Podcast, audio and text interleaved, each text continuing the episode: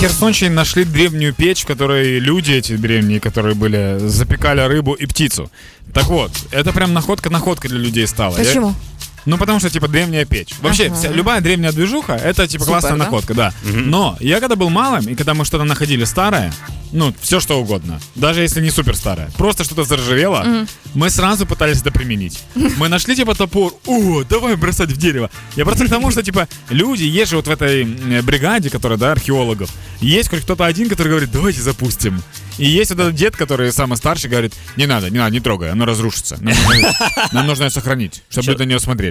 Чоловік-ініціатор, да? просто? типа, типу, да, да. Ну там написано, що вони навідуються періодично туди е, і, типу, е, дивляться, чи все, все гаразд з цією штукою. Знаєш, ми теж в дитинстві так робили. Типа, ти такий щось знайшов, нікому про це не розповідаєш, потім навідався. Ага, все на місці, окей. Хорошо.